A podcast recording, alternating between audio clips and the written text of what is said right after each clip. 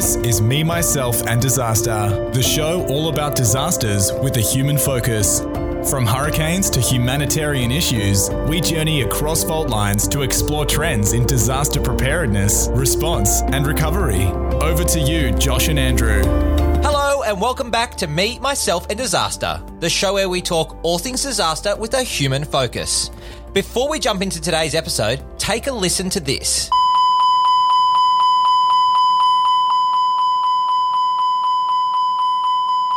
That's the sound of an alarm in the cockpit of an Airbus A three eighty.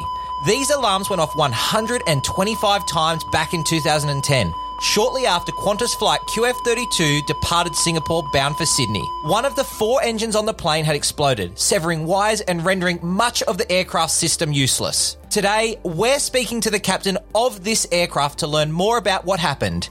Andrew, who's joining us on the show today? Josh, today we're speaking with Captain Richard de Crespigny, who managed to safely land the plane and save the lives of everyone on board. Since the age of fourteen, Richard wanted to be a pilot. He joined the Royal Australian Air Force at age seventeen and flew in numerous roles, including Air Force transport jets and helicopters, before joining Qantas to fly the seven forty-seven jumbo jet in nineteen eighty-six. Richard was one of the first pilots trained to fly the Airbus A three eighty Super Jumbo and flew all over the world. Today, we'll be asking Richard about staying calm during a crisis, his leadership journey, and the importance of constantly exercising and practicing. Join us as we take flight with Captain Richard de Crespigny here on Me, Myself and Disaster. Richard, thanks for joining us and welcome to the show. Pleasure, Andrew. Pleasure, Josh. Great to be here. Josh and I were actually just taking off out of Singapore last week. I think we looked across at each other in the, in the plane and, having read your books, thinking about what may have happened or what happened back on the fourth of November in twenty ten when Q F thirty-two took off out of Changi bound for Sydney. Can you take us through how that day unfolded? Sure. It was to be just a normal flight from Singapore to Sydney, take about eight hours, and it was a clear sky, good weather. Anyway, we took off, and four minutes after takeoff, engine number two exploded. Uh, the engine, uh, ex- when it exploded, pieces of the turbine uh, energized about four hundred pieces of shrapnel that cut up the, uh, almost cut the engine off the wing, put holes in many fuel tanks. Uh, it's about four hundred impacts on the fuselage, broke about six hundred fifty wires, destroyed half the networks, affected about twenty-one out of the twenty-two systems. So it took about an hour and a half to work out what we had left that was working before we could make our approach to land. And even after we landed, the emergency went on for another two hours because more things failed on the ground. So all up, uh, there, there were just hundreds of things that went wrong over the four hours. And uh, it's called a black swan, which is a low probability, unexpected but very serious accident. So uh, the Q F thirty-two was a black swan event, but uh, we all came out of it with zero injuries. It's fairly scary, and uh, we're looking today from an emergency management and crisis management context. And one of the things, reading both your book, Q F thirty-two and Fly, it's really interesting to read around when the actual event happened. There are about one hundred twenty-five alarms going off. And to put that into emergency management context, it's like one hundred twenty-five jobs constantly or one hundred twenty-five fires happening at once. How did you maintain calm at that time when you're in this aircraft cabin and trying to sort of navigate everything? How did you maintain calm and think through the actual problem to make a decision? Well, there's a few parts to this. The first part is when the unexpected happens, it might be an explosion, then the amygdala in your brain, the very fast response system, it's a lizard brain, uh, that that re- re- results in the fight, flight, or freeze response. That triggers in fifty milliseconds. Your logical cortex part of the brain won't even register anything for one second or twenty times further on in time, and you won't get a reasoning or to appraise all the senses coming in to, to think about it for about thirty seconds. So for the first thirty seconds, you are succumbing to the fight, flight, or freeze response, which can be very dangerous. It's okay if you're running away from a tiger. It's very dangerous if you're operating heavy equipment. So pilots are trained to do what we call aviate, navigate, communicate. So aviate is fly the airplane, stay alive. If you're in a fire engine and there's a fire, get you know get to cover, protect yourself, get out of the place.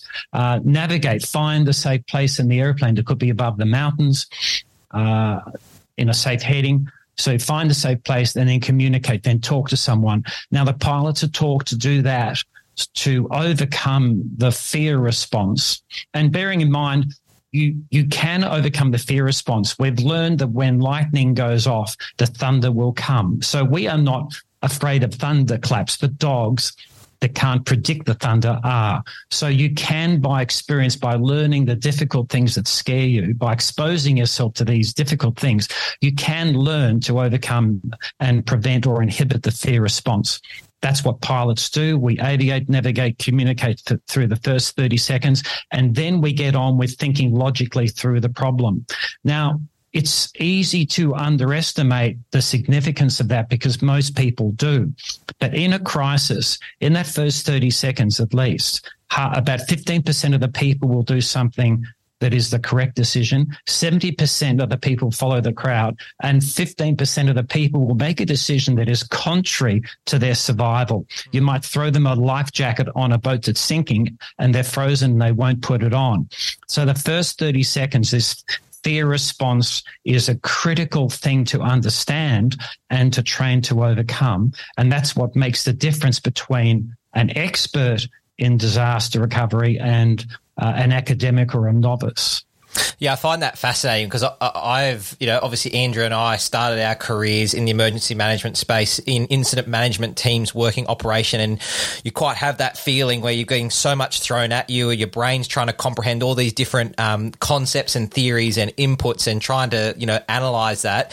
I can, you know, I can tell the listener I've definitely been in that thirty second of uh, of chaos where you just don't know which way is up and which way is down, and, and amazing.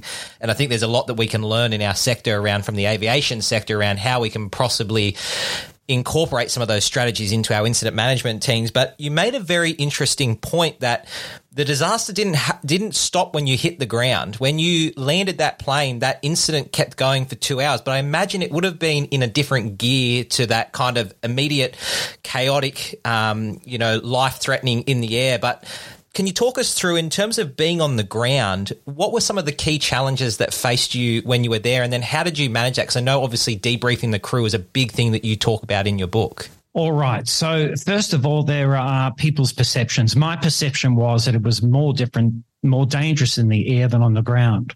And just at the back of the cockpit, we had another Czech captain, and he his perception was it was more dangerous on the ground. So perceptions vary. People see different things. Um, when we got on the ground, we have an engine that wouldn't shut down. It, it, it was uncontrollable. We had four tons of fuel leaking on the ground and thirty degree runway in the sunshine. Uh, kerosene or jet fuel is very high impedance. So it's a bit like walking over carpet and touching a button on a lift. You get a shock. Even just walking over, walking through kerosene with shoes on the ground can create sparks to wow. ignite the kerosene. So that's very dangerous. Uh, there are fire engines around that spray foam, and fire engines have many times uh, covered people in foam and then accidentally run over them.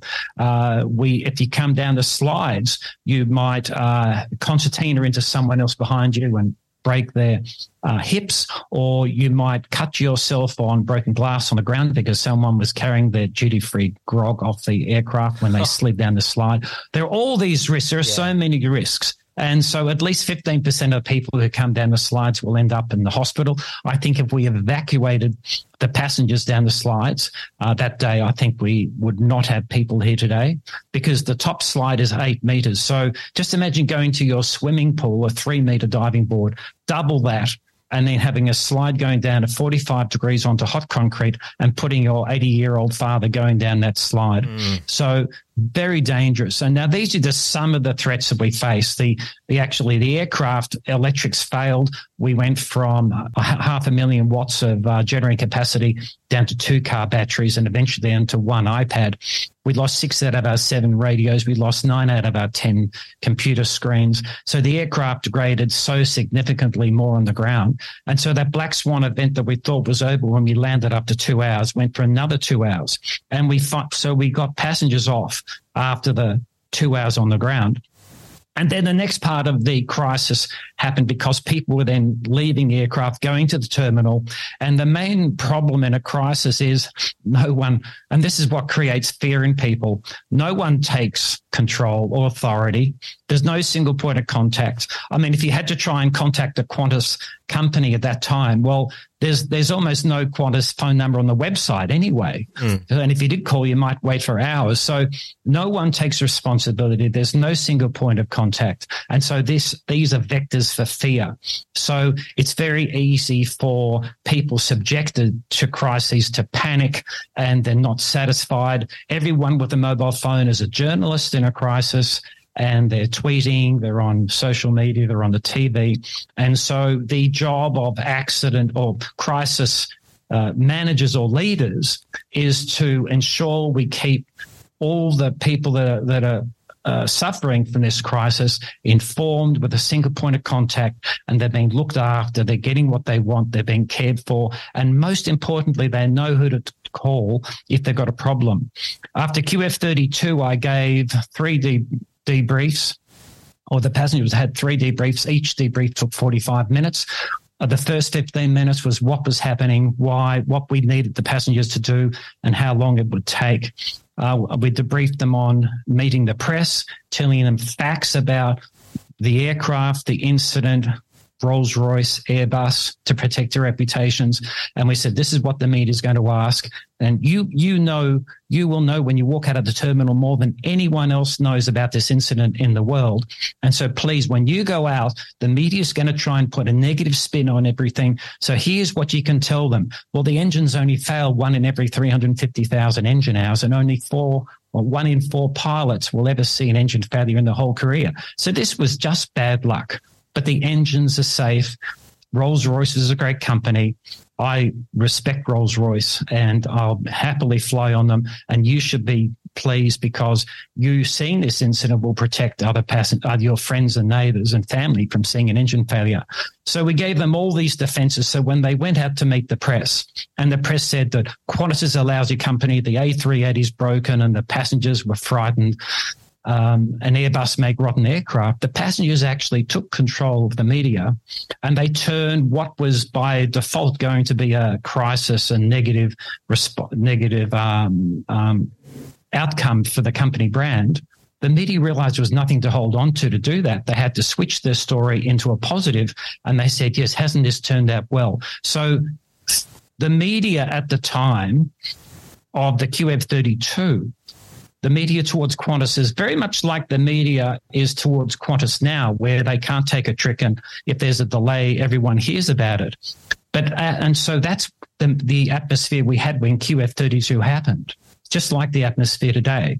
But Qantas came out of the Q F thirty-two with a brand much improved, and it was because of the way we kept the passengers informed. We told them what was happening. We told them the truth because you can't hide it. You can't hide the truth because everyone with a mobile phone is going to be broadcasting. Tell them the truth, give them full and open disclosure and give them personal guarantee. And the personal guarantee for Q F thirty-two was that I gave all the passengers my mobile phone number so they could call me. Everyone knew that if we hadn't told them something or if they had a question or they needed help and they weren't getting what they wanted, then they could call me and I could fix it. Now, that was also a really good um, audit on Qantas mm. because if the passengers are ringing me, they're not happy. What it means is Qantas isn't doing their job. So when I gave my mobile number out, it I don't know, it may have put the fear of God into all the Qantas um, support people because now they knew that I would have all the metrics on how well they were covering it.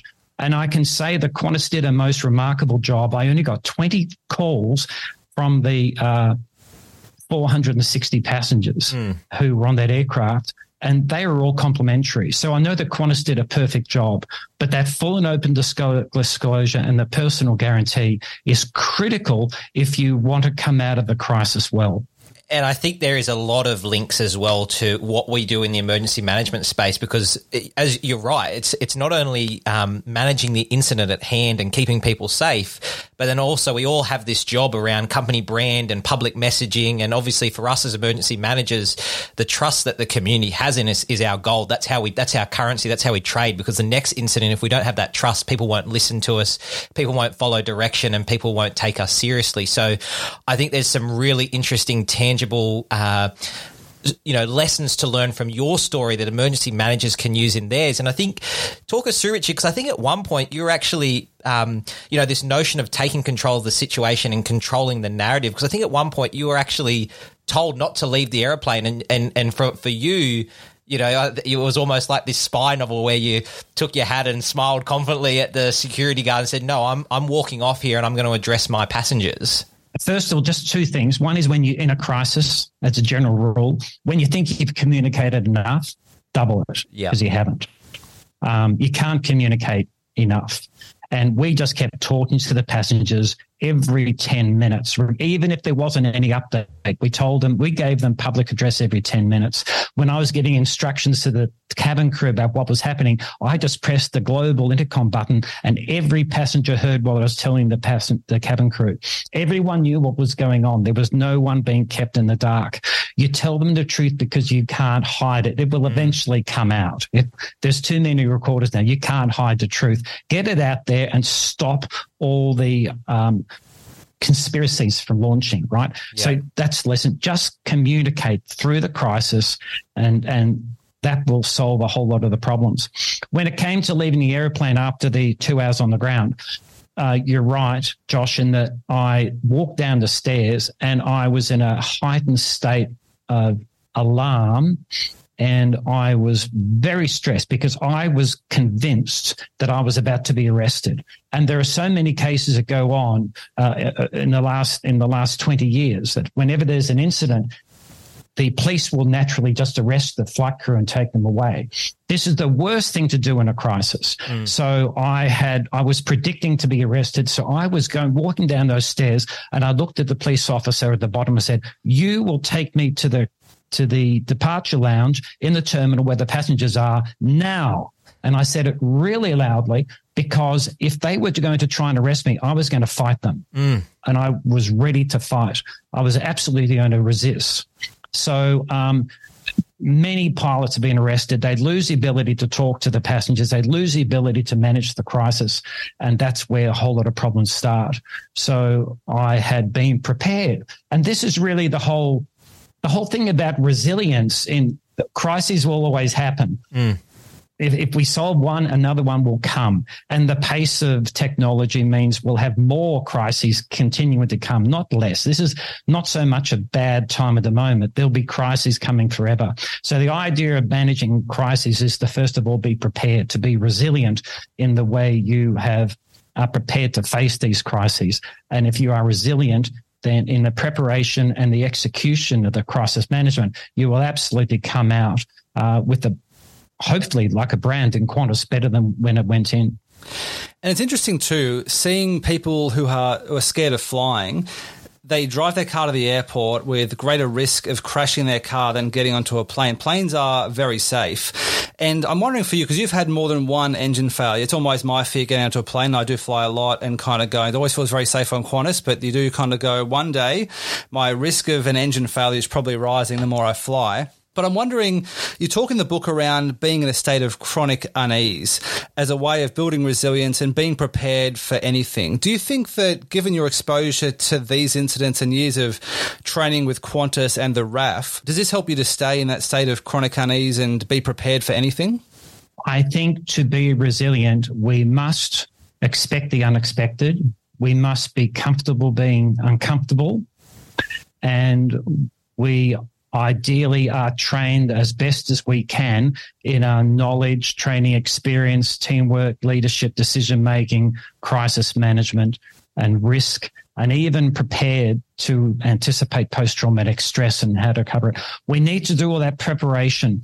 And, and this is uh, if you want to survive the difficult things in life, then you have to actually subject yourself to them. The Amer- American military know they have to have their pilots train in war-type conditions of very low flying, high-speed, dangerous things where people die. They still have to subject them to those environments if they're going to have pilots that are capable of flying in a war, because we don't want their fear response to come out.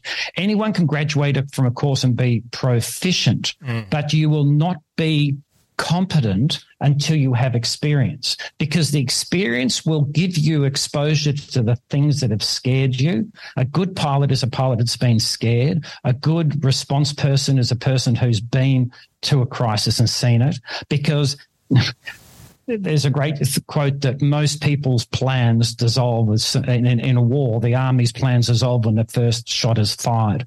So you need to keep calm when the crisis is happening. And so we need not just to be proficient, we need to be competent through experience. We need to challenge ourselves with deliberate practice, which is practice of things that are outside our area of, of, of comfort.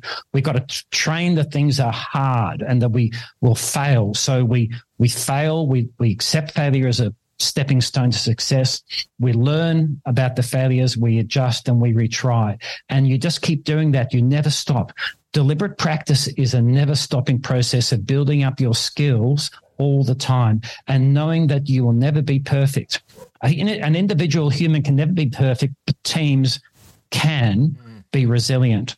So you need to practice deliberate practice, which is doing the things outside your comfort zone, having a, a a chronic unease for the status quo, thinking that, well, if it's clear skies today, well, there's about to be a thunderclap coming in or an earthquake or something. And are you ready? In the thirty-five years of flying I had at Qantas, I never had a boring time in the airplane in the air, because if there was actually not much to do when we're over the ocean, we would do what-ifs about the engine fails or there's a smoke or a fire or the hydraulics fail. We're always doing what-ifs, being ready. So if those things did happen, we wouldn't be surprised. And I've never had a boring time on the ground when I flew away in Qantas, because I was away for half the time, because I did research into all these areas, research into fires and crises and uh, and uh, human factors or psychology and physiology. So you need the chronic unease if you're in crisis management. You need to study as much as you can. You will never get to the end of it. You certainly need to understand the psychology and the physiology of the human being, because that, that'll tell you about what the human can do, how it behaves, how it responds, and how you design things for it. So that is very important uh, pre-training to being in to being a resilient person, because when you understand your brain and how you respond and how you learn and how you lead and how you're a good team member and how you make decisions, because there are many kinds, these are all the elements of resilience you need to manage a crisis or to survive it. Oh, this is just a fascinating conversation, and I hope people have got their listening ears on, because there are so many practical steps here that many emergency managers I, I see in our day-to-day lives that could really utilise some of this to to better themselves in in their field. And and I think a good friend of the of the podcast, and many may know, Mark Crosweller, a former uh, head of Emergency Management Australia, always used to use the term, you need to think about the unimaginable, you know, test beyond the limits. Craig Fugate, who we've had on the show before, talks about, the former administrator for FEMA, talks about, you know, getting away from government-centric exercising, exercising the plans for success and exercising for failure, and trying to push yourself into a space where you do fail so you see where the gaps are. Um, Richard, can you talk us about, because I know in, in in Fly you talk about this very subject around nine eleven and how a well-practiced plan actually helped to save thousands of lives. Can you talk us about that notion of almost, in a sense, exercising to fail or pushing yourself beyond those limits in those safe environments?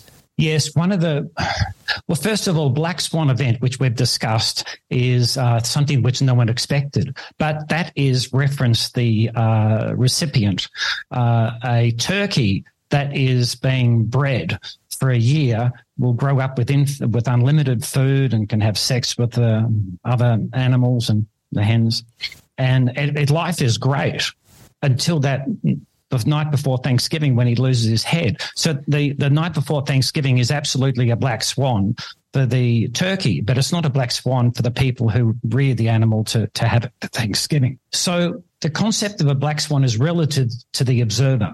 Uh, and nine eleven was an interesting case because most people didn't expect it, but there was one person that did anticipate nine eleven occurring. His name was Rick Rescorla, and he worked for Morgan Stanley. He was an ex-military person. He had actually, when he was working at Morgan Stanley, forecasted someone would drive a truck with explosives into the car park of the World Trade Center and try and bring down the buildings. Uh, they didn't believe him until it happened. And so then the Morgan Stanley Bank agreed to listen. You know, they they they respected Rick Rescorla after that. And then he forecast that someone would fly an aircraft into the towers to destroy them. So they had actually planned to move out of the Twin Towers. But anyway, when the they had to let the lease run out, and in the meantime, the aircraft flew into the towers on nine eleven, and the Port Authority told everyone to stay inside the other sub, the Southern Tower, because that wasn't hit and that was safe. And that was, Rick said, this is ridiculous. He had already prepared for, for, for an aircraft hitting the building. He had had his staff, three and a half thousand staff had been doing training, evacuating downstairs, having buddies to protect. He'd had them do that. He said, you are not staying in the building. You're getting out now. And he was singing to them as they went down the uh, the stairs, because they didn't take the lift. They went down the stairs of the building. And out of thirty-five hundred, about only ten didn't survive, and five of those were the security people who were checking everyone out.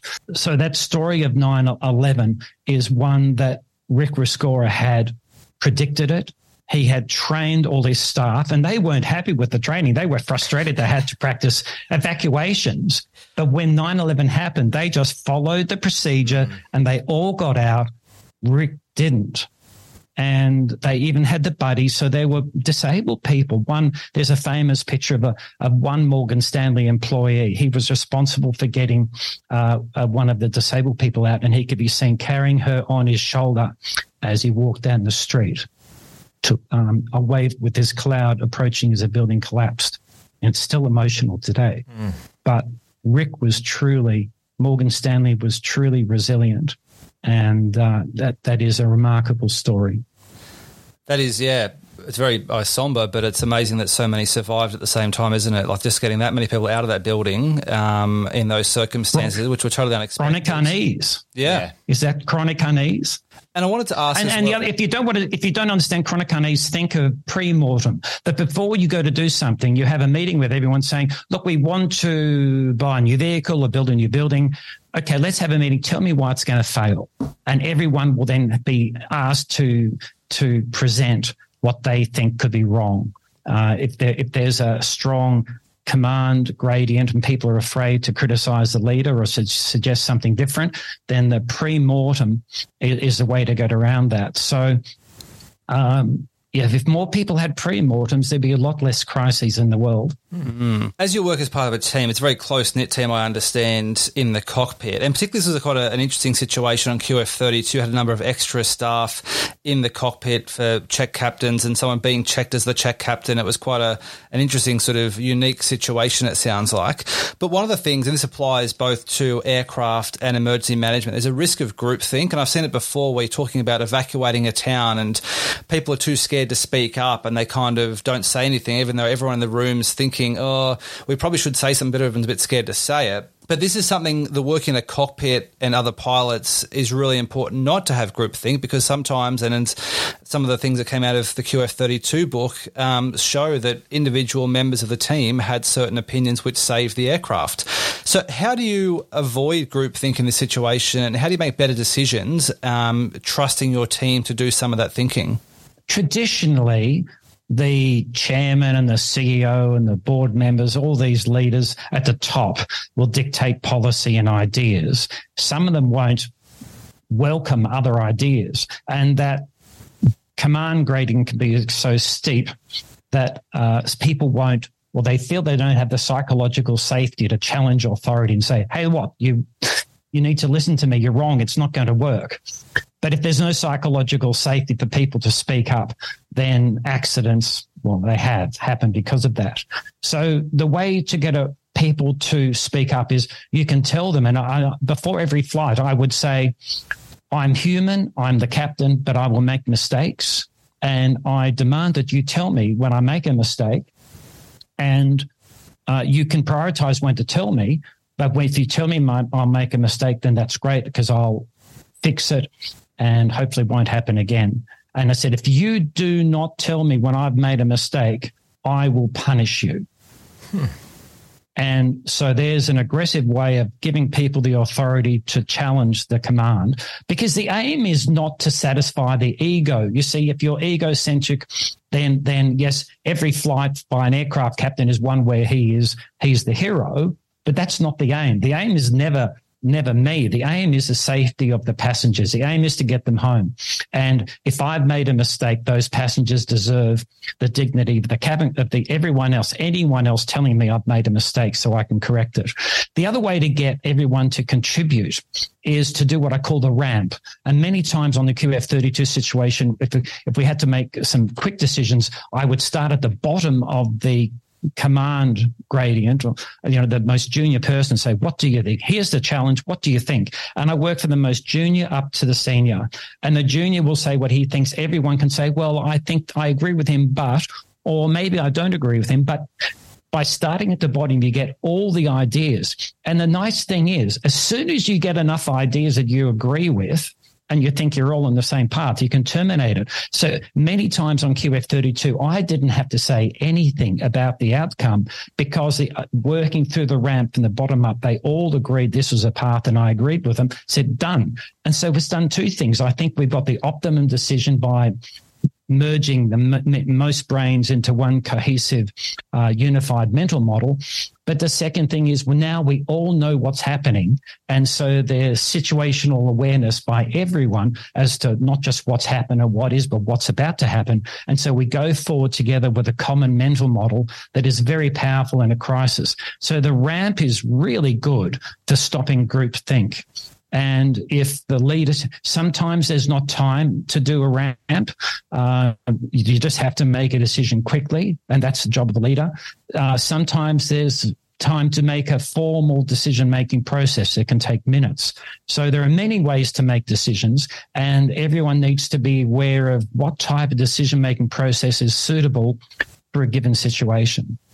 Leadership is such a key skill, and, and obviously in that example as well, like having that position of leadership has obviously such a an immense burden, and it's and it's a responsibility, and and I think it's so important, obviously, in your story, Richard, uh, for for the airline industry, the leadership and strong leadership, and um, you know, leadership that is aware of of themselves is so important, and it's so important in emergency management as well. We talk a lot about having leaders that can, you know, admit when things are wrong. We've seen a lot of emergency situations where people become so committed to an outcome because of ego or because they don't want to admit that they're wrong, and uh, you know, unfortunately, the the outcome is catastrophic and it's devastating, and it's not the individual in the leadership position that bears the cost. It's the people on the ground and community. So such an important conversation. I really like to understand for you though, you know, what, like Q F thirty-two, and, and, and you know, we spoke about this before we started reading, uh, before we started recording this podcast, you know, and, and I encourage everyone to go and read Richard's book. Obviously, Q F thirty-two is about the what, you know, this is really how it shaped your thinking and really started your journey into this resilient space. And I guarantee, and I would recommend, I know Andrew would as well, is that everyone has a copy of F L Y! In the emergency management industry in their back pocket to have a read around some practical solutions. But for you, Richard, who's inspired you in terms of leadership, um, you know, post Q F thirty-two and previous to Q F thirty-two? Who did you look up to? That's a really good question, Josh. And I, I talk about this in F L Y!, the chapter on leadership, and because there are many different styles of leadership. So there is no single answer to who the best leader is. Uh, there are different leaders for different situ- different industries. Um, so depending on the industry you're in, you will tend to have a, a leader that will suit that, whether it's in a company that just makes widgets, the same widgets every day, or it's a company that's being innovative and making new space rockets. So what you need to do, though, is to look at the people that you respect in your industry or where you want to go. Look at the people you respect, look at their behavior patterns and their personality, and set that as your target. And so it's a learning journey. And I said that during Qantas, you start as a second officer and you have first officers above you and captains. And so you could see the captains and the, you know, the personalities on the people ahead of you. And you could pick the, and, ch- and pick and choose the types of behaviours that they have that you respect and that work. And so it really was a massive apprenticeship to work your way up to become a captain. And by the time you get there, you you should have, well, you, you really must have. If you if you don't have leadership skills, you will not be a captain of an aircraft. Um, to be captain of an aircraft, we, we assume any pilot on the aircraft can fly it. Being in command is being able to lead the teams. So again, look at look at the skills you like, the skills you respect, and try and morph them into your behaviour patterns. The leaders that that I respected, uh, there's a few. Um, there was one captain in Qantas who was very gentle and very not not a loud person, phenomenally competent, very experienced. We actually had a, a we had an engine failure uh, when we were flying out of uh, Frankfurt, and I was the co-pilot. He was the captain, and uh, it was actually a pleasurable experience. We just calmly went through the engine failure, and we made a public address to passengers saying, "Look, this is a you're getting a bonus today. You're going to see fuel coming out of the wings. This is a great photo, this is a great photo opportunity, and have your cameras ready because it really it, it is actually a beautiful sight. It's going to cost a hundred thousand dollars to do it, but but we have to lighten the way. And we just made we made these. Uh, we're very comfortable. Took time. We didn't rush, and and this was an emergency with an engine failure where you do have unlimited time until the fuel runs out to to get on the ground. So. He his form of leadership was was inspirational to me, and the next person whose ins- leadership was inspirational is Gene Kranz. Does that ring a name rings a bell to you? NASA during the Apollo Apollo years, yes. Uh, Apollo one caught fire.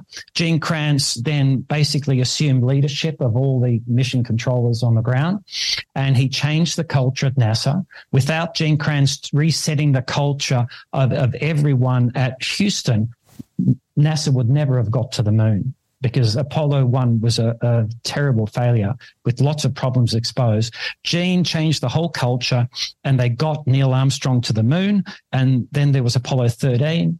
They had to, which is the most successful failure ever. Uh, they got twelve people to the moon and back. They didn't lose one.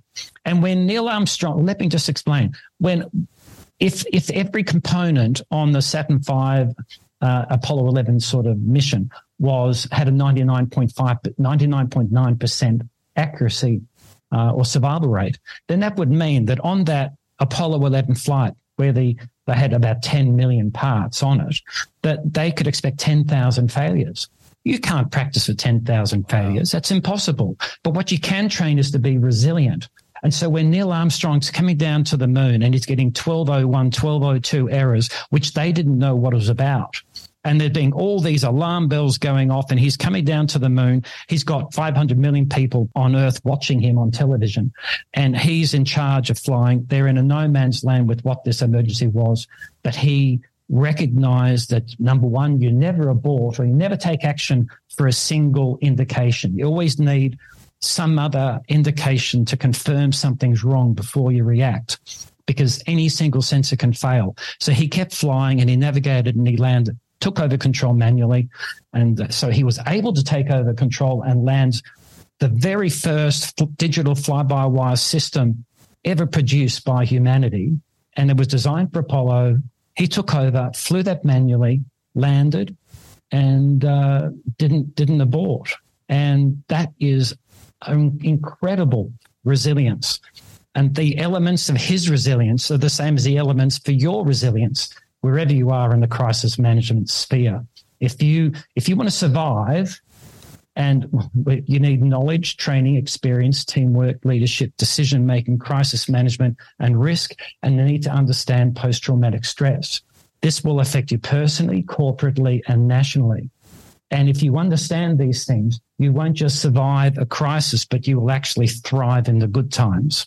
The post-traumatic stress is something I really want to touch on in our final question, but I've got one more quick follow-up just to go through first. And it's something that I think a perception that when I get onto a plane, I keep thinking that the captain, the pilot or the, the co-pilot and all the cabin crew are friends and have worked with each other for decades. In an incident management team, we get together and it's often people from different agencies, and I imagine in uh, uh, Turkey and Syria at the moment, people are coming together from all across the world to help in a disaster. People haven't worked together before. They're all new. And they have to kind of get on the same page quite quickly. What's it like in the, in the cockpit? Are you all um, colleagues for decades, or are many of you working together for the first time? I think on Q F thirty-two there was a couple of people I hadn't worked with before. And how does that bond work to get to such a, uh, a routinized way of flying in such a quick way with a team you haven't worked with before? Okay, in the Qantas organisation, we have some procedures that apply that ninety-nine percent of the time. one percent of the time, the procedures don't apply. You have to create a novel solution for what's been given to you. Um, so pilots are trained to be procedural, just follow the checklists, follow the instructions, and then one percent of the time they have to be totally different personalities where they're using their elements of resilience to create a novel event to make enough things work so they can survive. They don't have to fix everything. They just got to fix enough to survive. Two different skill sets. Now, so when I get on an aircraft, I would say to the other pilot, I don't know you. I've never flown with you. And I actually don't care much about your personality, but I expect you to follow the standard operating procedures. Now, if you do it, I will do it. And we both know what we'll be doing at different times and what we're going to say, and we'll be in perfect harmony. I will try and be absolutely S O P. And if you are too, we'll get on just fine. Um, and that's how I start the flight. So during Q F thirty-two, I'd flown with one pilot twice, and there were five pilots on the aircraft. Out of the four, Uh, I had not flown with two of them before, and I'd only flown with Matt once and Dave, or Matt twice and Dave once. But I tell people the most safest flight you could have is when you have never flown with the other pilot, because what that means is you, you say, just follow S O Ps. I don't, the more you, you work with one individual, the more you will deviate, the more you accept their deviances, you normalize these deviances, and before you know it, you're doing something totally non-S O P and you're becoming a risk to yourself and everyone else around you.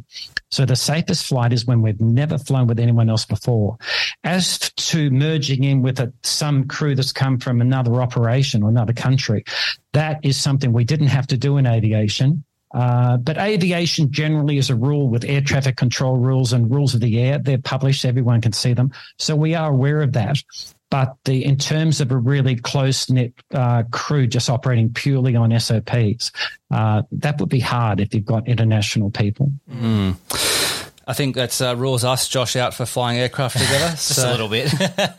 just, just want to wrap this up, and I think you you touched about this. Uh, you touched on this just before. Is about um, you know, at the end of the day, crisis management takes a toll. Whether you're in the aviation industry, whether you're uh, working in incident management or, or, or crisis management, you know, these things take tolls on us, and it can have long-lasting impacts. And obviously you went through quite a confronting and catastrophic event, you know, with what Q F thirty-two was.